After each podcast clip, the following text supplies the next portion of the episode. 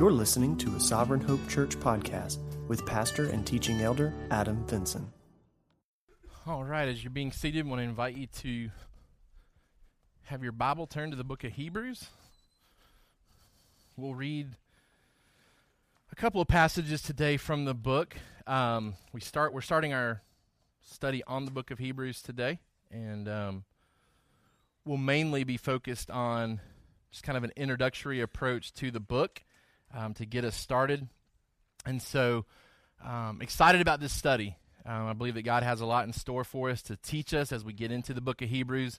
Um, really excited about what God is going to show us and reveal to us through this book. Um, typically, what we've tried to do here at Sovereign Hope as we teach through big books of the Bible, that once we've spent uh, typically two years or so in the book, um, you know, we finish a book, and then what I like to do before we jump into another book for that type of time frame is to try to cover a book chapter by chapter, just so that we can cover another book of the Bible, do it in a more timely manner.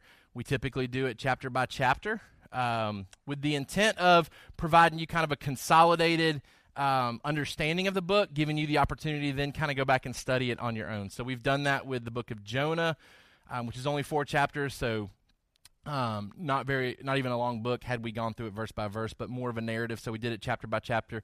We've done that with the book of Romans. So I think we have about 17 sermons on the book of Romans, 16 chapters, one introductory week I think we did. And so um, we've got those sermons in, in, our archive as well. And so my hope was to do the same thing with the book of Hebrews, is to, to give us a consolidated understanding of the book, cover it chapter by chapter, probably take us just past Christmas time and uh, we'll kind of wrap up this study, and then uh, the plan and the hope is to move into um, one of the Gospels and kind of camp out there for a, a, year or so as we work through that um, verse by verse, story by story type of thing. So we'll do that through the book of Hebrews. Um, I have to confess that, um, well, I'll confess what I'm going to confess in just a second. The context of the confession is that the book of Hebrews is. Uh, I took the last class that I took in seminary was on the book of Hebrews, and I took it, even though I was up at Liberty, resident student, you could save some money by doing it. Uh, what they called the distance learning program. So you could buy the cassette tapes or the VHS tapes and watch the lessons and kind of do it and, and kind of speed up the process. So I was trying to cram some classes in, trying to get through and graduate uh, from seminary with my master's. And so I opted to take this class in VHS format and pretty much waited till like the last minute before the deadline to really start doing it. And so I'm cramming these videos in, and the whole time I'm thinking like, man, like I, I really should have done this slowly, and I can't wait to the day until I get to come back and kind of study it more in depth because I was just cramming it in, and and I thought it was going to be something that I didn't enjoy uh, just because of the state of mind that I was in at that time trying to graduate, and the videos were extremely old and outdated. But man, I just was so encouraged by the by the things that I was able to retain from the from the professor as I was blowing through video after video, and so um, even pulled out my notes from uh, from that class, and so I've got those on hand that I'm kind of reminding myself of and refreshing myself of um, in my own personal study. So excited to work back through this. Excited to really give it the attention that it deserves because I failed to do that in seminary for sure, and so I'm excited about what God wants to teach us through the book of Hebrews. So we'll start with kind of a summary sentence for today um, just to kind of give you an idea, really, of kind of a summary of what I think we're going to see throughout the entire book of Hebrews. And that's that our study of Hebrews will help us see that Jesus is superior to all things found in this life, giving us great reason to hold fast to him while encouraging others to do the same when we are tempted to abandon our faith due to persecution and or temptation from this world. All right? So really what we're going to see is kind of a a theological theme that runs through the book of Hebrews and a practical theme that runs through the book of Hebrews. The theological theme is that Jesus is better than everything. Particularly in the context of the book, we see that he's better than the uh, Old Testament typologies and institutions and um, things that were a part of the Judaism religion. Um, and some of those things they had added to what God had given to them. Okay? But what we're going to see is that the author of Hebrews wants us to understand that everything in the Old Testament was pointing to Jesus, which is why a lot of the things in the Old Testament are, are, no longer necessary, right? And when the book of Hebrews is written, it's written at a time where people were wrestling through that because they were having to give up things that had really been a, a part of their life since they were born. For these Jewish Christians that were becoming followers of Christ, the Messiah, to tell them that you no longer have to offer sacrifices, you no longer have to go to the temple, uh, it was an adjustment for them. And the book of Hebrews helped them adjust to the things that they were hearing and being taught as Christianity uh, began to separate from Judaism. All right, so theologically, we're going to see that Jesus is better than all things, which gives us the practical piece. It gives us great reason to hold fast to Him. And we're going to see that in the book of Hebrews, we're called to help others hold fast too. It's not just a, an individual thing that we do. We do it and we call other people to do it as well. We hold fast to Jesus when we're tempted to abandon our faith. And the theme of apostasy runs through this book as well. The idea of people claiming to be Christians and then falling away from Christianity. When we're tempted to abandon our faith, whether that's due to persecution or temptation from this world right? And, and, these are themes that we were seeing in the book of revelation. So we're not we're not that far from what we what we've been talking about in the book of revelation. Because we've talked about persecution coming and persecution continuing to intensify as we look to jesus coming back. We talked about the great temptation of the prostitute of this world and, and the temptations that the world has to offer and how oftentimes it will lead people away from christ. And so when we're tempted to abandon our faith, when we're tempted, uh, or because of persecution or just sinful temptation, the book of Hebrews reminds us that Jesus is better than all that stuff, and it gives us great reason to hold fast to Him. For our kids, when we're tempted to sin or walk away from our faith, we must remember how great Jesus is. All right?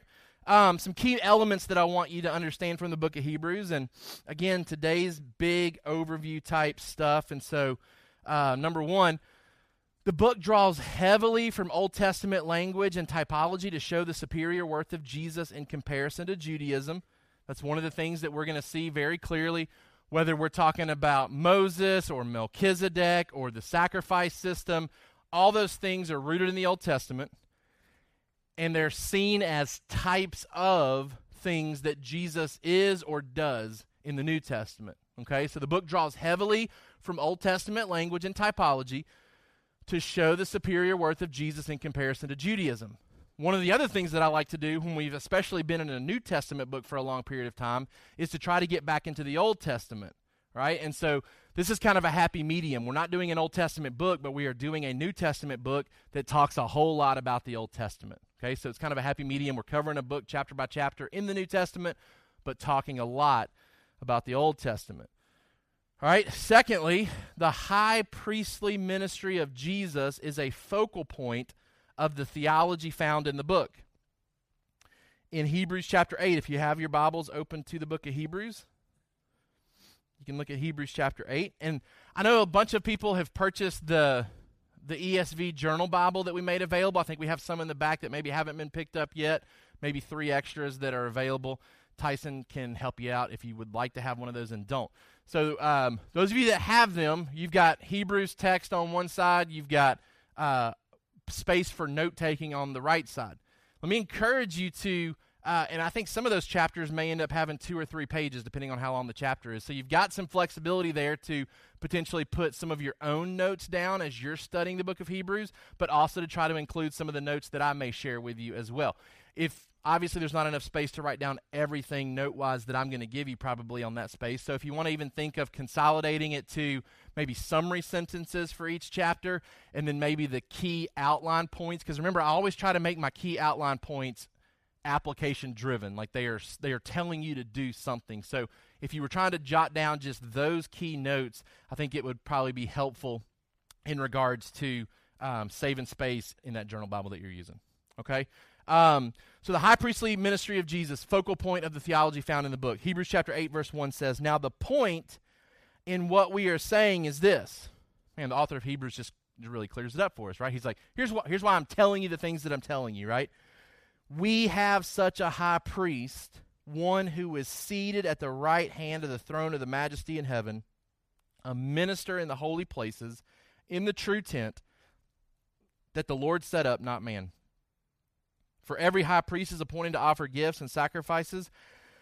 Thus, it is necessary for this priest also to have something to offer. Now, if he were on earth, he would not be a priest at all, since there are priests who offer gifts according to the law. They serve a copy and shadow of the heavenly things.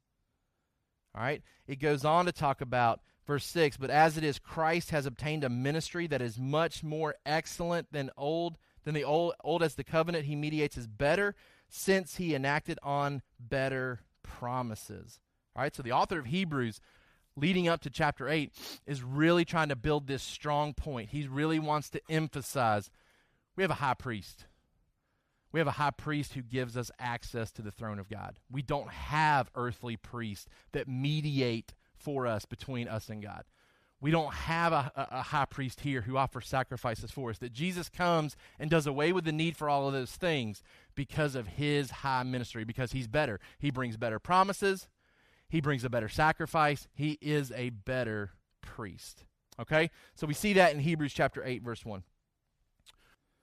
Number three, there are great warnings and encouragements found in this book, and they are presented about holding fast rather than falling away from the faith. All right, so that's another key element of Hebrews. Not only are we talking a lot about Old Testament language, not only are we going to really emphasize the high priestly ministry of Jesus, but we are going to see great warnings and encouragements being presented about holding fast rather than falling away from the faith. That's the practical side of what we're going to be seeing in the book of Hebrews. Theologically, lots of Old Testament stuff about Jesus and why he's a better priest. Practically, why we should hold fast to that truth and not fall away from the faith. All right? I heard one group talking about how the book is it's really grouped with the epistles or the letters of the of the New Testament, but it it's written more like a sermon. Um, it's written more like a sermon than a letter. And so if you look at Hebrews chapter 13, very last chapter of Hebrews, verse 18. Actually, let's skip down to verse 22. Verse 22 of chapter 13 says, I appeal to you, brothers, kind of his final words. I appeal to you, brothers, bear with my word of exhortation, for I have written to you briefly. That, that word of exhortation parallels what happens in Acts chapter 13, verse 15. This is when Paul and uh, his companions are, are traveling on their missionary journeys. It says, um, Verse 15 After reading from the law and the prophets, the rulers of the synagogue sent a message to them saying, Brothers, if you have any word of encouragement for the people, say it. So Paul stood up and, motioning with his hand, said, and begins to preach a sermon through the rest of that chapter. Okay? So, word of encouragement, word of exhortation, it's the same word really in the original language. And so, the book of Hebrews is really written more like a sermon. Well, what does that mean? Well, I think it means that we should expect to find encouragement and conviction as we study this book. Okay? Just like oftentimes when I pray, I pray as we get ready to teach that God would provide us the encouragement that we need and the conviction that we need because those are two byproducts of studying the Word, especially having it proclaimed publicly and teaching and proclaiming it in this type of setting. Encouragement and conviction. So we should expect to see both in our study here in the book of Hebrews as well. Um, it's a book of evaluation. The word better is used 13 times in this book, and it's showing that Jesus is better than something. So it's certainly a running theme. It's also a book of exhortation, as the author tells us at the very end.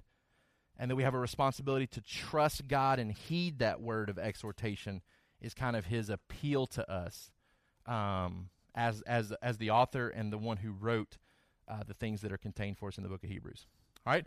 Let's talk a little bit about the purpose of Hebrews. We've said theologically to show that Christianity is superior to Judaism and all other religious systems for our kids. Hebrews helps us better understand the Old Testament. And really, Hebrews, I would say, is the key to reading and understanding the Old Testament now in light of Jesus' work. Like it's, it's the key to getting it right. Um, so sometimes people will, will ask uh, difficult questions. Sometimes people that aren't Christians will try to trap uh, believers by bringing up something in the Old Testament. Our key to understanding the Old Testament is the book of Hebrews. Hebrews gives us great insight in knowing how to read. So it kind of shapes our understanding looking backwards into the Old Testament things that were sometimes veiled to the people back then that weren't clearly communicated. Now that stuff has really come on the scene through Jesus' first coming.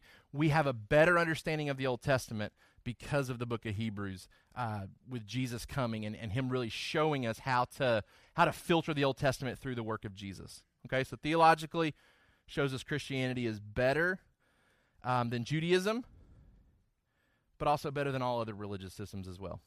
Okay.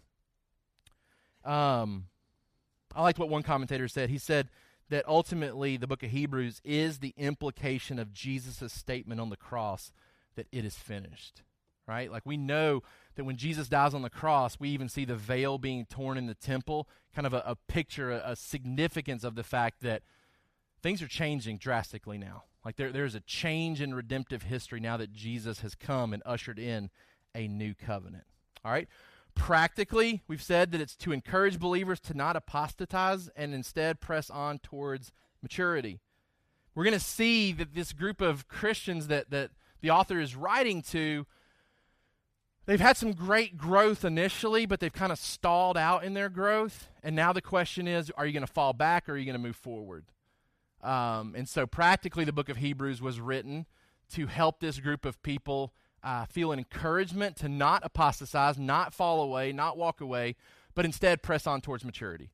For our kids, Hebrews helps us trust Jesus when times are hard.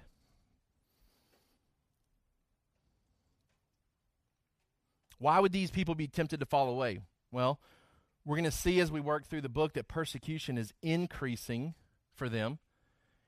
Um, in just a minute, I'm going to explain to you that, that I think the book is written before AD 70. Remember, Revelation most likely written after AD 70, right? And we said that after uh, AD 70, persecution really starts to intensify, and we've got martyrs in the church. We don't have really any indication that there was a, a, a widespread, full on assault against the church prior to AD 70 in regards to people losing their life. Now, there was persecution, there was imprisonment. We see that with Paul and Peter in the, in the uh, book of Acts, right? But it had not necessarily intensified to where average, everyday Christians were worried about martyrdom. Okay? But the author of Hebrews anticipates that that's coming. Right? He even makes the comment that you've resisted, but not really to the point of bloodshed. Like it hasn't gotten to the point where your life is at stake for following Jesus. So um, there is persecution that's increasing for them. Christian teaching is not being appreciated, and attendance had not remained a priority for them in this church. Let's look at a couple of these passages just to give you uh, a little bit of insight here. Hebrews chapter 2 verse 1. I'm just going to briefly hit the five warnings that are contained in this book, and obviously we'll touch on them more in depth when we get to each chapter. But in Hebrews chapter 2, verse 1, it says, Therefore we must pay much closer attention to what we have heard, lest we drift away from it.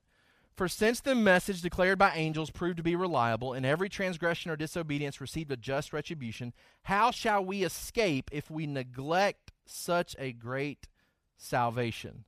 All right, there's there's some concern and warning about these people possibly drifting away from the revelation that's been given to them, possibly neglecting the great salvation that's been offered to them.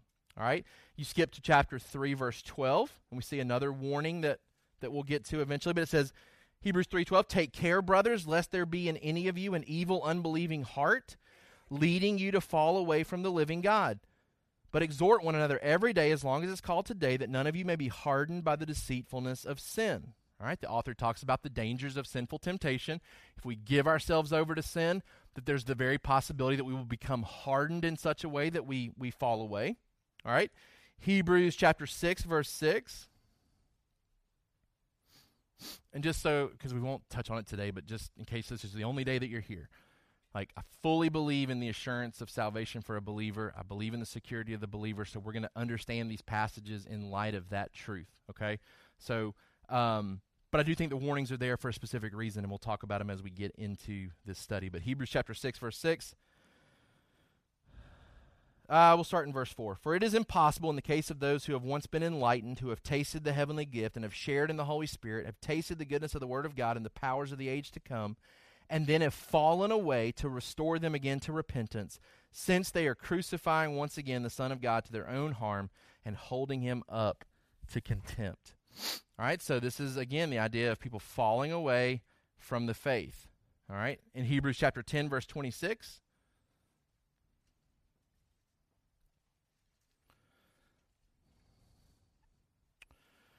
For if we go on sinning deliberately after receiving the knowledge of the truth, there no longer remains a sacrifice for sins, but a fearful expectation of judgment and a fury of fire that will consume the adversaries. And then Hebrews chapter 12, verse 25.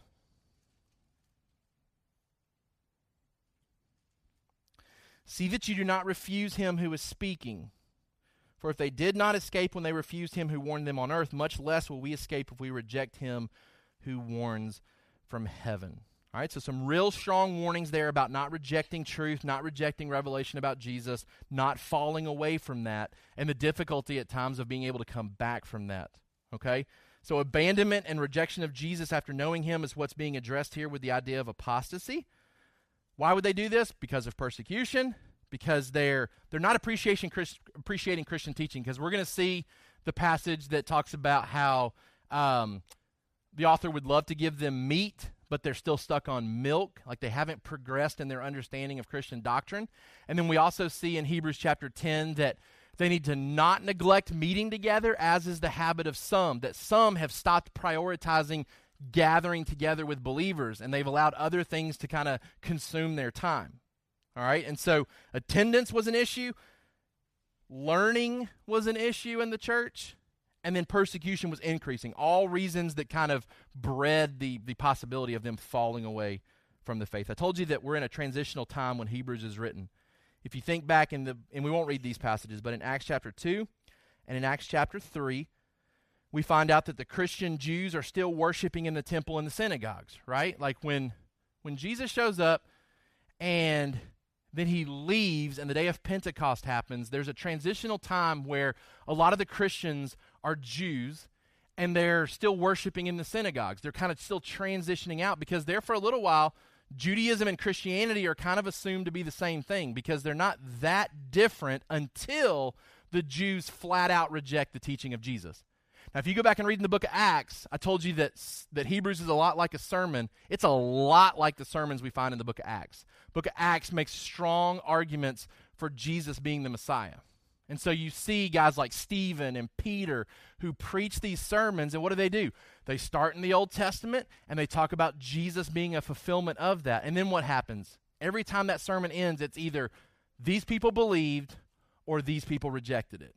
Right? And so it's at this time in this transitional period where the Judaism people start to separate from the followers of Jesus. So those that, that hang on to Judaism kind of stay put in the synagogues, and the Christians have to start finding other places to worship because they're no longer welcome because there now is a division in their belief system. All right? We also see missionary preaching beginning in the synagogues. This was kind of Paul's method. We saw this a couple of weeks ago when we walked through the book of Acts, how Paul would start in the synagogues and would teach uh, Jesus and, and kind of see what the reception was like. And then in Acts 13 and 18 and 28, we start to see the separation take place between Judaism and Christianity. And it forever happens in AD 70, right? When AD 70 happens and the temple falls and the sacrifices are done away with practically, right? The Jews would still like to be doing that in their minds, but they don't have a place to do that. AD 70, God really confirms and says, No, I'm serious. Like, like we're done with this. We, we don't do this anymore because Jesus came. He is the Messiah. So no more altar, no more no more temple, no more sacrifices, no more priests. Those things are no longer needed. They were all typology representations of Jesus who is now on the scene. All right? So that that division becomes official AD 70 when the temple's done away with. But it's not done away with, I don't think, here in the book of Hebrews. So just kind of put yourself in a position where if you grew up and everything you had ever experienced spiritually was one way, again, these are kids who who grew up and they became adults, but they grew up in a system where they had to offer sacrifices for their sins. They had priests that they had to go to for that. They had a specific location, a very formal place to go to for this type of worship. Places where they weren't allowed in certain rooms because of how, how it was kind of closed off for only certain leadership within the within the temple that could go in there. Like that's your experience for years. Then all of a sudden you start hearing teachings about Jesus right? And all of a sudden, things start to change. And, and what you're hearing now from this leadership is we're going to start meeting in houses. And you're like, houses? Like, like houses are dirty and filthy and, and not really a place of worship, right? And, and then you're being told by your leaders, and you don't have to offer sacrifices anymore, right? Like, like we hear that and we're like, oh, they're probably relieved by that. But think about it. If you were used to, to pulling an animal out of your flock, buying an animal out of somebody else's flock, bringing that regularly to a setting where you had to watch that thing be killed and, and your, your understanding of forgiveness of sins is, is kind of tied to that system. And all of a sudden you're told we're not going to do that anymore. You've been in churches where leadership has stood up and said we're not going to do this anymore. And it's like far less serious stuff than this type of stuff right? Like we're not going to have Sunday school anymore. We're going to have small groups. Man, there was a phase not too long ago when that was kind of the norm where churches were getting rid of Sunday school and small groups, and you had people revolting over the idea that we wouldn't have Sunday school before the sermon and that we were going to do stuff in people's homes and not in Sunday school rooms.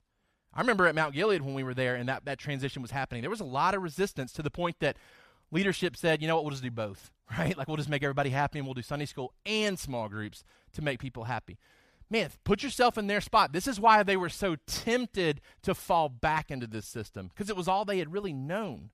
And it wasn't like they were saved out of paganism where things were evil. They were saved out of an Old Testament perspective, which is very good, right? So, so there's a lot of temptation to fall back into this because we're talking about worshiping in homes and no longer temples, no more sacrifices, no more priests, no more altars.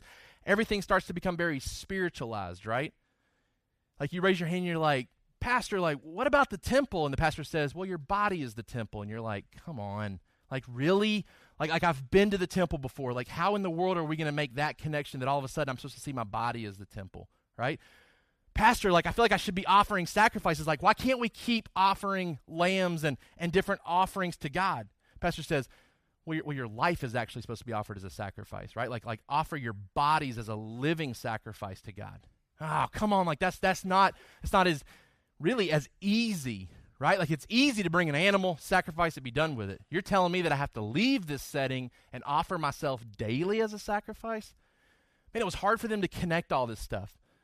Hebrews is written to help them connect it, to help them be done away with stuff that they had been doing for years and were a little resistant to maybe let go of. And were very tempted to go back to when persecution arose. Because as this separation happens, Judaism is legal, Christianity is not. So when you start to label yourself as a Christian who meets in a home and doesn't, offer sacrifices, now the government can come after you. It doesn't come after you if you fall under the veil of Judaism, which is why the Pharisees and, and Paul, Saul before he becomes Paul, was so intentional about persecuting the church and getting them out because they wanted clear separation. They are not the same as us. Do not let them worship with us. Okay? book of Hebrews is written to help address some of these things. All right, let's talk a little bit about who wrote the book of Hebrews. Who wrote the book of Hebrews? Some things that we know. All right, some things that we know about this author because we don't know who the author is. Um, we know that he's a second generation Christian. What we mean by that is that he did not receive Christ directly from Christ.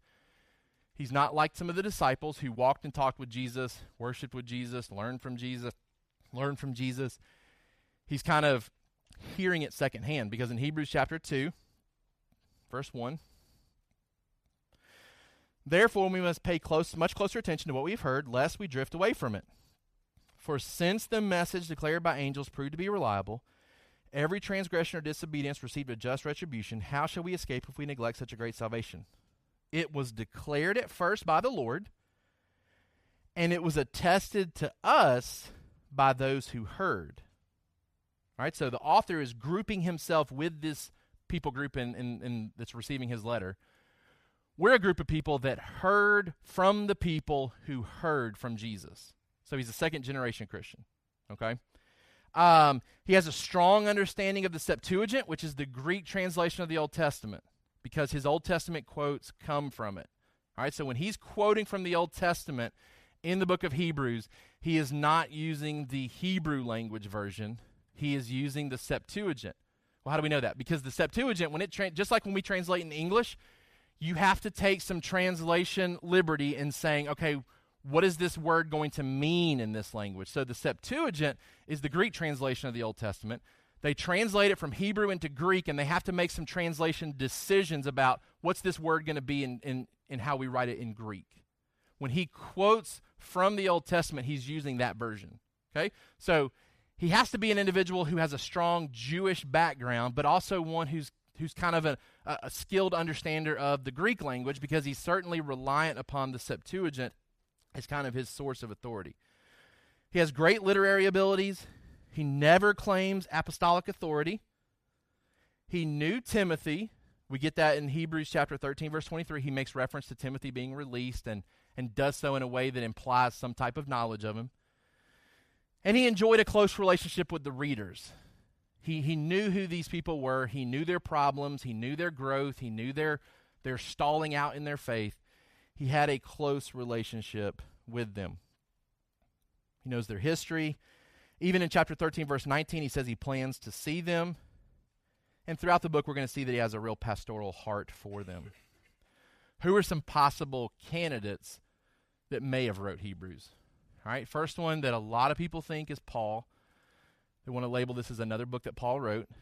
Um, I actually wrote a paper on this in that class that I crammed in, and I can't find it, and I'm really disappointed because I feel like I put a lot of att- that, that was one thing that I put a lot of attention to in that class, and, and I can't find it. I, I found some other papers from from college. It was back really before people had computers um, on a regular basis, and so it's it's um, it was printed off, and, and you know, I had it, I can't find it. Um, but I remember in writing that, a lot of the research that I did, a lot of people believe it's Paul um, because there's a lot of Pauline theology in it, but it's not written like Paul writes. I, mean, I don't know if you've if you've recognized that in reading the book of Hebrews and reading the book of Philippians, they just don't sound like the same person wrote this. Um, the style is very different. Um, there's no greeting at the beginning. I mean, think about the books that we've studied uh, that Paul has written, right? Like he talks typically very early about um, who he is, always very quick to kind of announce his apostolic authority. Like, here's why you should listen to me. Um, greets them, kind of encourages them right off the bat with some things that, that, he, that he's proud of them about. That's absent um, from this. And uh, Galatians 1.12 talks about how he received the gospel directly from Jesus. Right? Like he gets that that experience on the Damascus Road where Jesus communicates the gospel directly to him. Now, it's post ascension, but it's definitely Jesus. So I don't think Paul would group himself with a bunch of people who he would classify as second generation Christians. Okay? Next person would be Barnabas.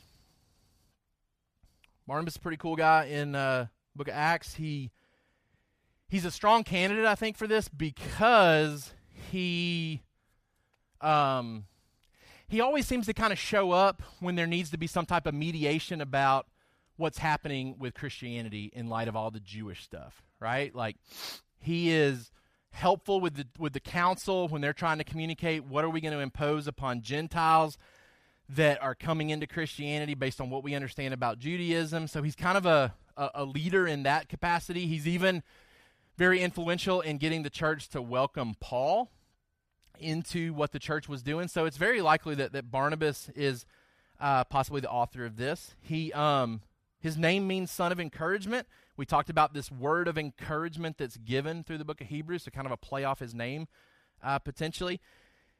We also find out in Acts chapter 4 that he's from the tribe of Levi, which would give him a great background knowledge of the high priestly ministry of Jesus because he would be coming from the tribe where the priest would, would come from right? So, pretty cool to think that Barnabas could have written it because he would have had a great working knowledge and understanding, and he was already kind of functioning in that capacity by helping bridge the gap as all this transitional stuff was happening. But the third guy, the third guy is our man Apollos, right? Apollos is a Jew from Alexandria, so he's got like Jewish background. He has a Greek influence in his life right? So he kind of best of both worlds. He knows the Jewish piece, probably using the Septuagint based on where he comes from, right? Let's look at Acts chapter 18 again. It's always a great time to mention Apollos because, Lord willing, if the Lord blesses me with a, another son, that will be his name. So I always want to encourage you that it's not a weird name, that this dude is a biblical stud um, because of what Luke tells us about him in Acts chapter 18. Verse 24 it says, Now a Jew named Apollos, a native of Alexandria, came to Ephesus. He was an eloquent man, competent in the scriptures. He had been instructed in the way of the Lord. Being fervent in spirit, he spoke and taught accurately the things concerning Jesus, though he knew only the baptism of John. He began to speak boldly in the synagogue, but when Priscilla and Aquila heard him, they took him aside and explained to him the way of God more accurately. When he wished to cross to Achaia, the brothers encouraged him and wrote to the disciples to welcome him. When he arrived, listen to what he does. When he arrived, he greatly helped those who through grace had believed, for he powerfully refuted the Jews in public, showing by the scriptures. Now, what scriptures are we talking about? Talking about the Old Testament, because that's all they would have had at this time that was kind of compiled together. Powerfully refutes the Jews in public, showing by the scriptures that the Christ was Jesus. So when I wrote my paper, I wrote it that Apollos was the writer of it because he's an eloquent man. We talked about this as an eloquent book that's written, right? He knew the Old Testament well because he's demonstrating it here publicly as he's uh, very apologetically arguing for Jesus to be the Messiah. So he's refuting Judaism. So those are some of the strong reasons that I think that he's worth considering. It doesn't really change a whole lot whether he is or isn't the author. Um, but it does kind of help us see potentially the influence that maybe a guy like Apollos had in the early church, kind of takes some of the things that he was doing in the synagogues and projects it into um, the book of Hebrews right? I might be the only person that still uses Yahoo. Does anybody use the website Yahoo for anything? I'm like in this old habit of there's like a handful of websites that I check regularly, and Yahoo's one of them. I don't know why, but I always check Yahoo News, and, I, and I, always get my news from Yahoo, right? And they had this really cool um, website or article this week that talked about how this this company was taking like historic paintings and images and creating like digital recreations to kind of help us see what would some of these old old people look like. So they had like George Washington, they had uh, some guys I'd never really heard of. Um, they had I think like Cleopatra was on there. So they were taking like paintings and images, taking the picture and saying like this is what this person looked like. Right? So I'm kind of reading through this article and surprisingly enough, they think they might know what Apollos looks like. Right here. Yes. Man, I've been waiting a long time to do this. Um, so yeah, Lauren and I are pregnant again. Um, and I circled the bottom piece right here because when we went to do the ultrasound this time, there was a really strong heartbeat, which we haven't had the last two times with our miscarriages. Um, so both times, um, he wasn't developing like he should have, our child, and was underdeveloped, and there was no heartbeat. Um, so we've been praying over the last year after those two miscarriages that God would provide if, if that was his desire. Um, and so we're really happy to report that at our last visit, he was he or she probably he, you know, um, was measuring exactly where he should be, had a really strong heartbeat. Um, and so we're really excited about that. We know that you know the doctor told us that this is a this is a great step as far as what we had experienced twice this last year. Um, we don't know, you know, for sure. Um, we're certainly praying that God will continue to produce healthy growth and development in Lauren. Um, but it seemed like the appropriate way to tell you guys as we talk about the author of Hebrews, possibly being Apollos. So there we go. All right, moving right along. When was it written? When was it written? Most likely after AD 70. Everybody kind of like, whoo, wow, yeah. Um, most likely after AD 70 because here's the thing. If I'm writing a book of the Bible and I'm trying to tell you that Judaism doesn't doesn't work anymore, it's not needed anymore, if the temple has been wiped out, then all I really have to say is, see what God did? He took away the temple. But that's not mentioned anywhere in the book. And in fact, a lot of times it's uh, temple type activities are referenced in like the present tense. Okay, so in Hebrews chapter 5, verse 1, it says, For every high priest chosen from among men is appointed to act on behalf of men in relation to God, to offer gifts and sacrifices for sins. So, kind of a present tense thing that's being talked about there. Uh, Hebrews chapter 7, verse 27. He has no need, like those high priests, to offer sacrifices daily, first for his own sins and then for those of the people, since he did this once for all when he offered up himself. For the law appoints men in their weakness as high priests, but the word of the oath, which came later than the law, appoints a son who has been made perfect forever. So it, it does this several times. Um, Hebrews 8, 9, and 10. There's all references that are kind of present tense for. Um, activities in the temple. So it's probably written after AD 70 um, because that destruction would have been kind of the trump card to use. See, this is why we don't need the system anymore because God took it away from us. All right. Let's kind of wrap up talking about who Hebrews was written to. Um, and I want to do it in such a way where when, when I kind of share with you some of these things, I want us to kind of put ourselves into this position because while we to my knowledge, don't have anybody that was saved out of Judaism here. Um, there's some things that these people were going with, going through, that I think still is very applicable for us, right? So I want us to kind of see some of that. Um, first of all, it was written to specific people with a personal history with specific problems.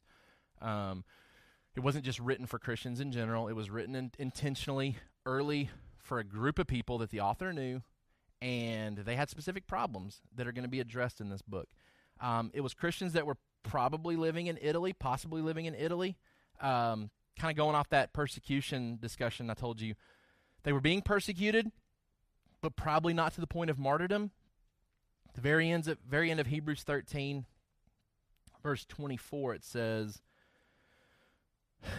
uh, Greet all your leaders and all the saints. Those who come from Italy send you greetings. All right.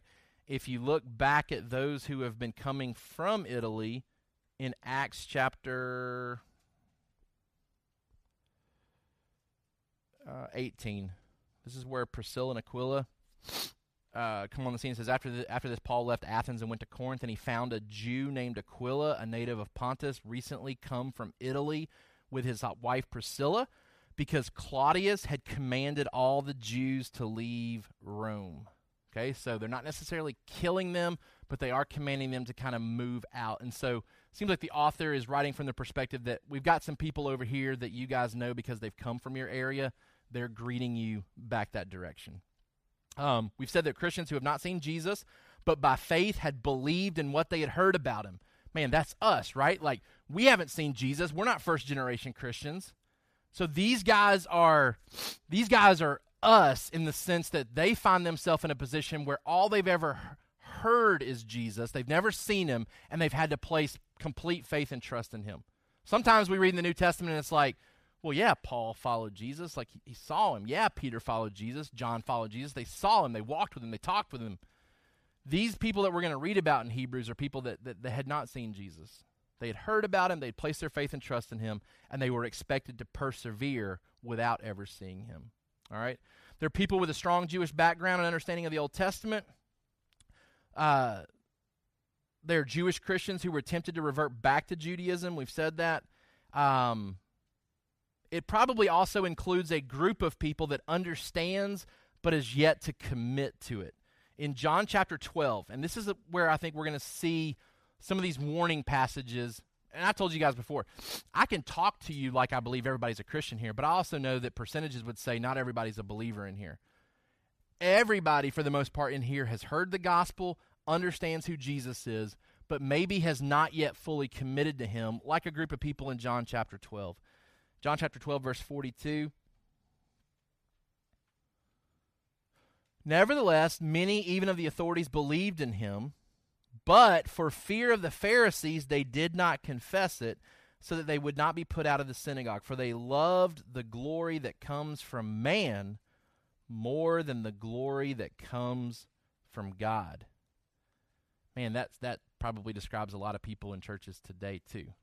people that kind of pseudo believe, sometimes claim to believe, but when it's not beneficial to believe for them, they they, they do things differently. Um, this definitely describes my football team at Trinity, right? Like like these are guys that if if you're sitting around talking, we're all Christians because we all go to Trinity Christian School, right? But I know some of the things that some of them get involved in outside of our school when it's not beneficial to claim to be a Christian, right? So I think we're going to see that some of these people that read the book of Hebrews are, are like these people here. That they, know it, they've tasted of it, they've experienced it, but really haven't sold out to it yet and need to because they're going to fall away if they don't. Okay? Um, so some descriptive statements about the the audience that I, that I want to kind of go through, and then I'm going to give you three to write down to remember. Uh, they were most likely starting to backslide, specifically into Judaism, due to increasing persecution. They had weathered persecution well in the past, but like I said, had not experienced martyrdom. In Hebrews chapter 10, these aren't people that immediately have started falling away when persecution increases. Hebrews chapter 10, verse 32 the author says, Man, you guys, I'm calling you to do something that you've done previously. He says, But recall the former days when, after you were enlightened, you endured a hard struggle with sufferings, sometimes being publicly exposed to reproach and affliction, and sometimes being partners with those so treated. For you had compassion on those in prison. And, and sometimes people might would use this as like a prison ministry type support, and, and it's not bad to have prison ministries, but like what they're talking about typically here is like they were visiting Christians who were imprisoned for their faith, not necessarily people who were imprisoned for being criminals. He's saying you sought to minister to people who were imprisoned for their faith, like people that you're really responsible to encourage, Christians who are no longer with you because they're in prison, right? Um, you joyfully accepted the plundering of your property, since you knew that you yourselves had a better possession and an abiding one. Therefore, do not throw away your confidence, which has a great reward. For you have need of endurance, so that when you have done the will of God, you may receive what is promised. So the author is reminding them hey, you've done well with persecution in the past. Don't start to fall away now. Like you've endured sufferings, you've been thrown into prison, you've ministered to those people, you've stuck with it in previous times. Continue to endure. Their church had been around long enough to have strong, mature leadership as well. Chapter 13, verse 7 talks about their need to listen to their leaders. Um, they had had leadership development take place in their church. Um, but these are the three things that I want you to remember. They had stopped progressing in their faith and were becoming dull in hearing. Hebrews chapter 5, verse 11. About this we have much to say, and it's hard to explain since you have become dull of hearing. For though by this time you ought to be teachers, you need someone to teach you again the basic principles of the oracles of God. You need milk, not solid food. For everyone who lives on milk is unskilled in the word of righteousness since he is a child. But solid food is for the mature, for those who have their powers of discernment trained by constant practice to distinguish good from evil. They were not growing in their faith and they were in danger of falling back or walking away. All right? I want, I want you kind of to think about this. Um, do you potentially fit into that category where you are still in need of discipleship? You are still in need of growth, that you're not ready to be able to not just formally teach, but you, you wouldn't feel confident sitting down and, and teaching somebody else because you don't feel like you've progressed enough in your faith. Because if that's the case and you've been saved for a while, which I know a lot of people in here have been saved for a while, that message may be true for us as much as it was for the Hebrews. That you ought to be teaching people, and yet you still need the milk. Man, I hope that we're never in a situation where we're in need of even like elder type leadership, and the people that God would desire to have in that spot have not grown up and matured in such a way to be used in that spot. It's why part of the application in regards to our vision is that you identify the qualifications of leadership in Scripture and you pursue sanctification in the areas that you would identify as weaknesses. Because the author of Hebrews says, man, there's a group of you, you guys should be teaching people, and you're not yet. You've become dull in hearing. You're not pressing forward. You're kind of content with your biblical knowledge. You're kind of content with what you know about the gospel, and there's no real effort to push yourself forward. Right? Like, where are you at in your own personal study, in your own personal pursuit of Christ? Right? Like, like what's your time in the Word currently like? Does it does it demonstrate that there's a desire and a healthy discontentment with what you know about God right now? Is it pushing you forward to to greater maturity? because these people had stopped progressing and had just kind of become who they were. And the, the author is kind of frustrated because he says, Man, we should, be, we should be beyond where you're at right now, and you need to get there. Number two, they were great at meeting needs, but had not as progressed, uh, had not as progressed as they should as teachers. And that may be certainly where we're at as a church at times.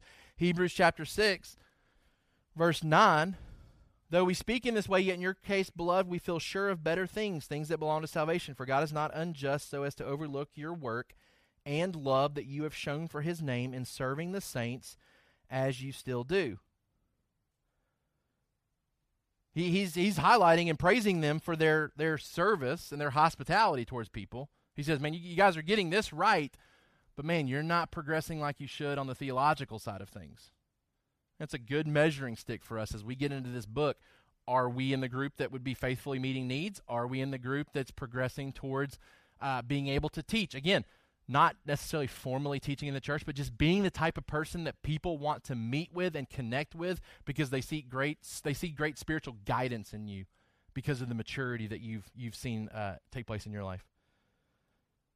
And then lastly, they were not attending as they should. They were not attending as they should. Hebrews chapter 10, uh, verse 25.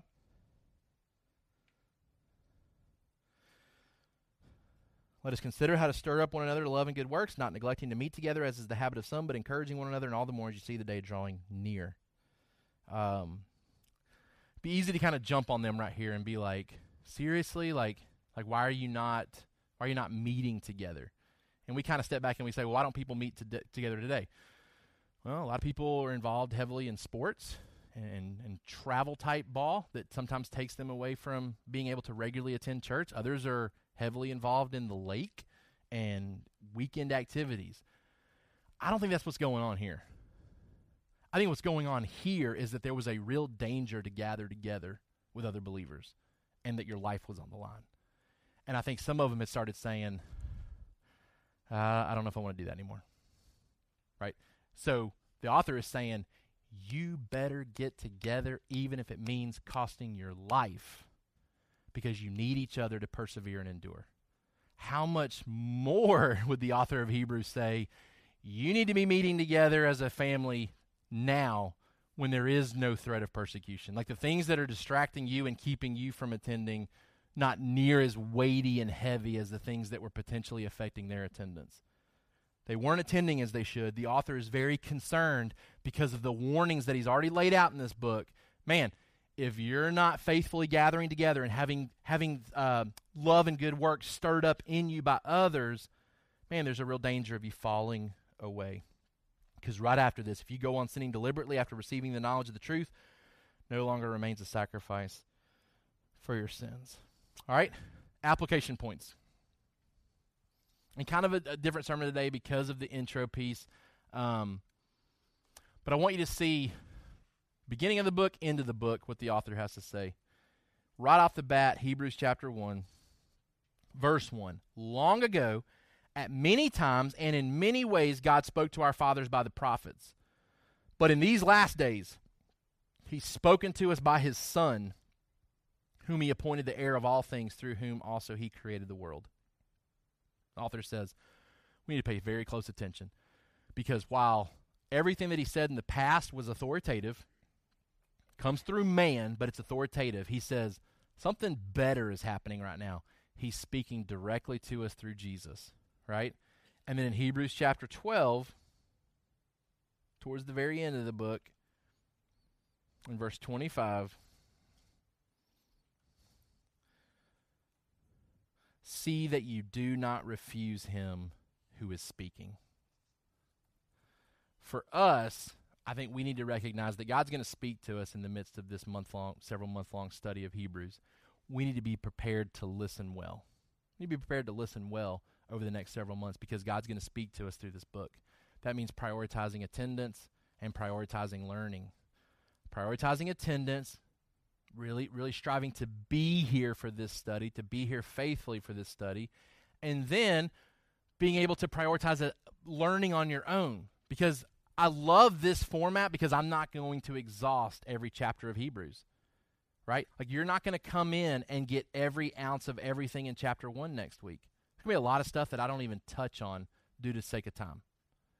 This afford now, now when we're studying other books verse by verse, unless you go and get a bunch of other resources, you may feel like, man, everything I'm even trying to read on my own, Adam's already touched on and talked about, and I don't feel like I'm I'm learning anything new based on how Adam has taught us.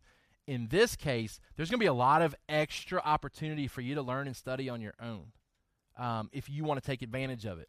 And what I like to do whenever we start a new study is kind of share some of the resources. So I'll share with you two one light reader, one expert reader based on size, right? So, and these are commentaries that aren't high academic commentaries, so they're a lot easier to read, a lot easier to kind of follow along. You don't have to be a Greek scholar, Hebrew scholar, Old Testament scholar to understand what's going on, right? So the first one is, is from the commentary series Christ Centered Exposition, Exalted, uh, Exalting Jesus in Hebrews. All right, so it's got um, the author of this one is uh, Al Mohler, um, but the editors are David Platt, Daniel Akin, um, some other guys. So this is one that I'll have up here if you want to come look at it, because this would be a great resource to kind of use to kind of reinforce some of the stuff that we're talking about. But again, um, I have to. So like chapter one for this one is like is like all of this. And so that like for all of my commentaries that I'm using, I mean it's big thick sections. I don't have the time to exhaust everything. So even though I'm using this commentary, I'm not going to touch on everything that's even found in this commentary. That's especially true for this one, um, which is from the Preaching the Word series uh, by R. Kent Hughes. Um, this is another great one um, that I would recommend if you want something to kind of follow along, kind of do your own study. That's what's great about the journals that we gave you is that you have some space to kind of do some personal study as well. So I want to encourage you to do that um, because Jesus Jesus speaks through the book of Hebrews, and we and we want to yield to His speaking to us, and we want to be prepared for that. We want to be here, and we want to learn well on our own, so that we really maximize our time in this book. Okay, so from a family worship standpoint, I want to encourage you to read Hebrews chapter one as a family this week, and just do some initial discussion and talking about it. What are some clear things in this chapter, and what are some questions that you have?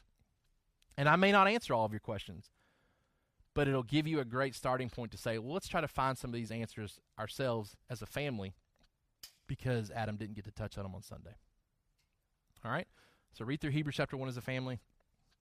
What are some clear things in the chapter? What are questions that you have? Again, I'm excited about this study because theologically, we're going to see how great Jesus is in comparison to everything else.